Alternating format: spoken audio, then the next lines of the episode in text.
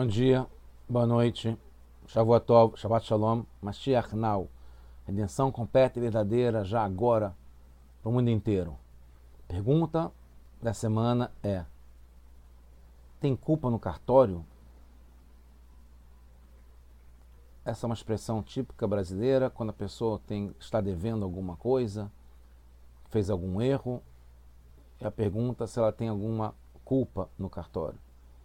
Se tem algum rabo preso, como se diz, alguma coisa que justifica estar passando por algum problema, alguma situação, por causa de um erro ou um pecado. A gente está no projeto Lukutei Sirot, esse é o capítulo, o volume 24, e é a primeira serra de Parashá Kitetse. E a resposta é: que bom, não temos culpa, nenhuma culpa no cartório. Como é que a gente chega lá? A gente tira o motivo e a causa, então acaba o protesto. Quando a pessoa, por exemplo, deixou de pagar um boleto, uma conta, e ficou vencida e vai para o Serasa, puxa para o cartório, se ela paga o boleto e acerta com o fornecedor, ela depois é retirada o protesto acaba completamente. Não tem mais motivo de protestar, de acusar, de julgar, sentenciar desfavoravelmente, já que não tem mais nenhum motivo, não tem uma prova material, não tem um dano, não tem mais nada. E como é que a gente faz isso hoje? Para acabar com esses pecados, esses erros esses boletos não pagos vencidos do passado, espalhando as fontes da Torá, a parte profunda, mística da Torá, de modo claro, em português, por exemplo, para fora, até longe. Estão reconhecendo? Está falando sobre o que a gente está fazendo aqui agora, nesse momento. Isso faz parte do antídoto, do remédio, da solução, da salvação, da redenção nos preocuparmos em estudar, traduzir, imprimir e espalhar para todos os cantos do mundo a Torá em português, por exemplo, de uma forma clara. Desse modo, a gente acaba com a causa, com o erro, com o pecado da árvore e da cobra, como a gente vai ver em seguida. Então, essa paraxá está baseado num passuco, num verso essa sirá está baseada num verso da Parashá de Kitetse, que fala que Verriebe ish het mishpat mavet, se a pessoa tiver um ret, um ret é traduzido como um pecado ou como um erro, que ele tenha um julgamento de morte, que envolva punição por morte, e você vai é, matá-lo, porque ele tem a sentença, a sentença de morte, a pena de morte, não tem prisão na Torá, mas tem a morte, e você então vai enforcá-lo. Essa era a punição para quem cometesse um pecado de morte e pudesse. A verdade é que quase nunca tinha isso, ou se tivesse, porque precisa de muitas condições, considerações que justificava a pena. Então, no sentido literal, é depois a forca pendurar num, num mastro, né, numa árvore, aquele que foi é, sentenciado de morte. Mas tem uma explicação do Arizal muito interessante. É um grande místico nos anos de 1500 em Tzfat, grande mestre da Kabbalah, da parte mística da Torá, da parte oculta, a parte íntima da Torá. Ele falou no falecimento do Ramak, que é o grande mestre dele, Rabi Moshe Cordoveiro, que também está enterrado perto do Arizla, também em Tzfat, no cemitério de Tzfat. Ele falou o seguinte, que fala sobre um Het Mishpat Mavet, um pecado ou um erro que está ligado com a morte, com o julgamento por morte. Ele traduz, o Arisa falou em relação ao Ramak. Quando a gente vê na Torá que tem esse, essa linguagem de ret, Re também pode ser uma falta, um rissaron. Então, nesse caso, falta um motivo para ter a mavet, para ter morte, por ter morrido. Ele está falando que isso é o Uramak. O Uramak ele não teve nenhum erro que justificasse, né? faltava algum erro que justificava ele morrer. O único motivo, como está nesse passo, nessa paraxá, quando tem uma falta de motivo de morte, é colocar a culpa na árvore. Vetalita otó ela é. Se você vai imputar, vai considerar o motivo único para essa pessoa, que é um tzadik, como o Ramak, o Abimoshe Cordoveiro, para ele ter morrido, é só por causa do pecado original da árvore, do conhecimento do bem e do mal. Que porque naquele momento, naquela ocasião, foi decretado que teria a morte de qualquer forma, então, aqueles que não, tem, não merecem, não têm motivo para morrer, continua acontecendo porque foi decretado isso no momento da árvore. A única culpa é do pecado da árvore do conhecimento quando foi decretada a morte, como a gente falou. Depois tem na Guimará, parte revelada da Torá, que fala aqui no Tratado de Shabat, que fala que morreram por causa do conselho do Nahash, que era inclusive macho, né? cobra macho. E foram eles, Benjamin Benekov, Benjamin, filho de Jacob, Amram, pai de Moshe, Ishai, o pai de Davi Amelech, e Kalev, que é, ou, Kilav, desculpa, que é filho de Davi Amelech. Eles nunca erraram. O único motivo para eles morrerem, similar com o que o Arizal fala do Ramak, é porque teve o conselho do, da cobra que levou ao pecado da árvore que levou a morte vir para o mundo. Aí tem uma pergunta que não quer se calar. Qual a diferença entre a cobra e a árvore? Quer dizer, tem uma diferença enorme entre a cobra e a árvore. Porque os dois são explicações de pessoas que morrem só porque teve o conselho da cobra ou teve o pecado da árvore. A gente entende, aprofundando a pergunta, que não é só uma questão de linguagem falar de uma cobra ou falar de uma árvore. É de conteúdo, são dois assuntos diferentes. O conselho da cobra para Ravá, para Eva, foi uma coisa ruim, intrínseca, implicitamente ruim, querendo gerar, resultar num pecado. Ele queria que o Adão morresse para a cobra ter relação e ficar com a Eva, que era deslumbrante, uma beleza absurda da Ravá. Então é uma coisa ruim, internamente no conselho da cobra. Compensação, que chama árvore, foi um meio pelo qual, o qual passivamente o homem pecou ativamente.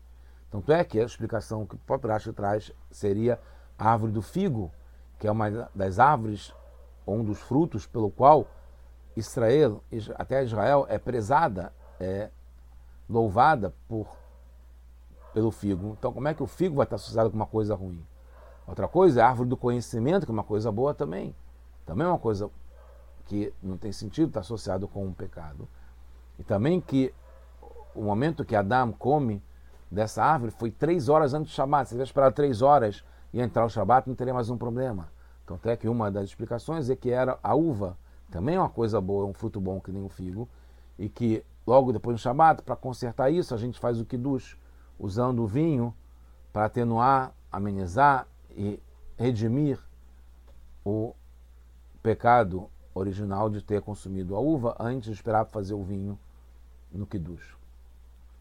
Então, a gente vê que a questão da árvore, diferentemente da cobra, que é uma coisa ruim intrinsecamente, implicitamente ruim, na árvore foi um meio que é um motivo para um motivo. Não tinha uma coisa ruim dentro da própria árvore tinha a possibilidade, através disso, de gerar um motivo da pessoa, Adam, comer, e aí gerar a morte vir para o mundo. Então, a gente vê que essa parte eu gosto muito, porque explica muita coisa. Quando Deus criou o mundo, ele planejou já a morte do mundo. Deus já sabia, não foi uma coisa que foi é, casual, que foi inesperada, não planejada. Já, já sabia. Tanto é que no primeiro dia Deus já criou o anjo da morte. Por que, que criou o anjo da morte se não é para ter morte? E no primeiro dia Adão não tinha nem nascido, muito menos pecado. Então já tinha algum motivo para ter uma existência de um anjo da morte lá no primeiro dia. Além do que, tem o Passuco Telim, capítulo 66. Gosto muito desse Passuco, porque explica e nos isenta parcialmente da culpa, da responsabilidade, principalmente no que a gente faz, que pode ser um erro. Porque está escrito Norá Alilá al Adam, que Hashem, de certo modo, é, é, é muito é temível, é, é grandioso, é assoberbante.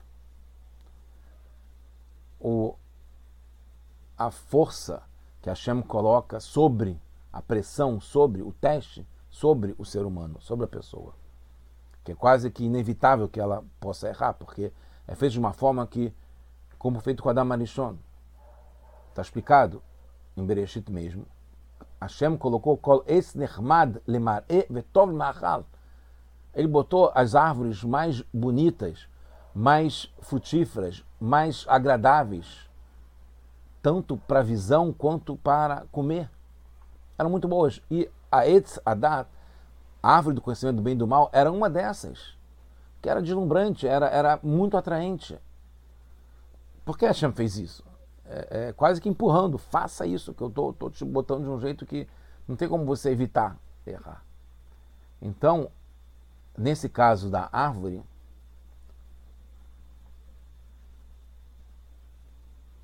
porque a morte veio através da árvore, isso foi uma coisa que Hashem de algum modo queria que isso acontecesse. Algumas ideias, algum pensamento para a gente poder pensar, como está na Sirra do Rebbe, que a cobra tá, é uma explicação na Guimará, que é parte do Talmud, que é a parte revelada da Torá. E aí tem a morte na prática, como aconteceu com Adam Arishon, um pouco adiado, mas acabou acontecendo, e assim até os dias de hoje, e vai acabar, se Deus quiser, com a chegada de Mashiach.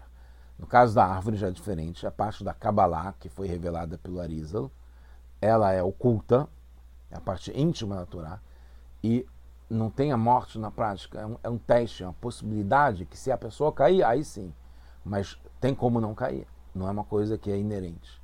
E é a vontade de Deus que seja desse modo, mas que a pessoa consiga passar por esse teste. A gente vê também dois tipos de sadikim, um ligado ao nível de cobra, que é alguém que morreu porque teve algum tipo de erro, que foi inconsciente ou inerente, que não foi proposital.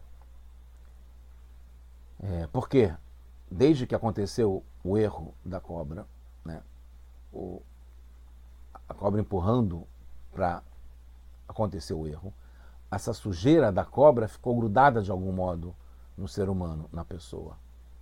No mínimo para que a a pessoa tem a consciência mesmo. Pode ser um sadique, uma pessoa que só faz tudo certo. Mas só pelo fato. Então ele não tem motivo para morrer só por causa do conselho da cobra.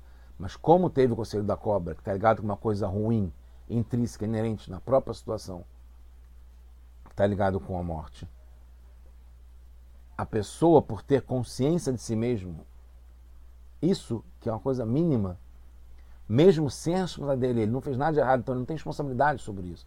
Mas só de saber que ele existe e tem uma coisa errada, etc., isso já acaba continuando grudado na pessoa e pode acontecer como aconteceu com essas quatro pessoas que morreram só por causa do conselho da cobra que trouxe essa sujeira grudada na pessoa. Começam com relação à árvore, não tem motivo nenhum. Uma coisa é você reputar, considerar que foi uma questão do, do que aconteceu do, com a árvore.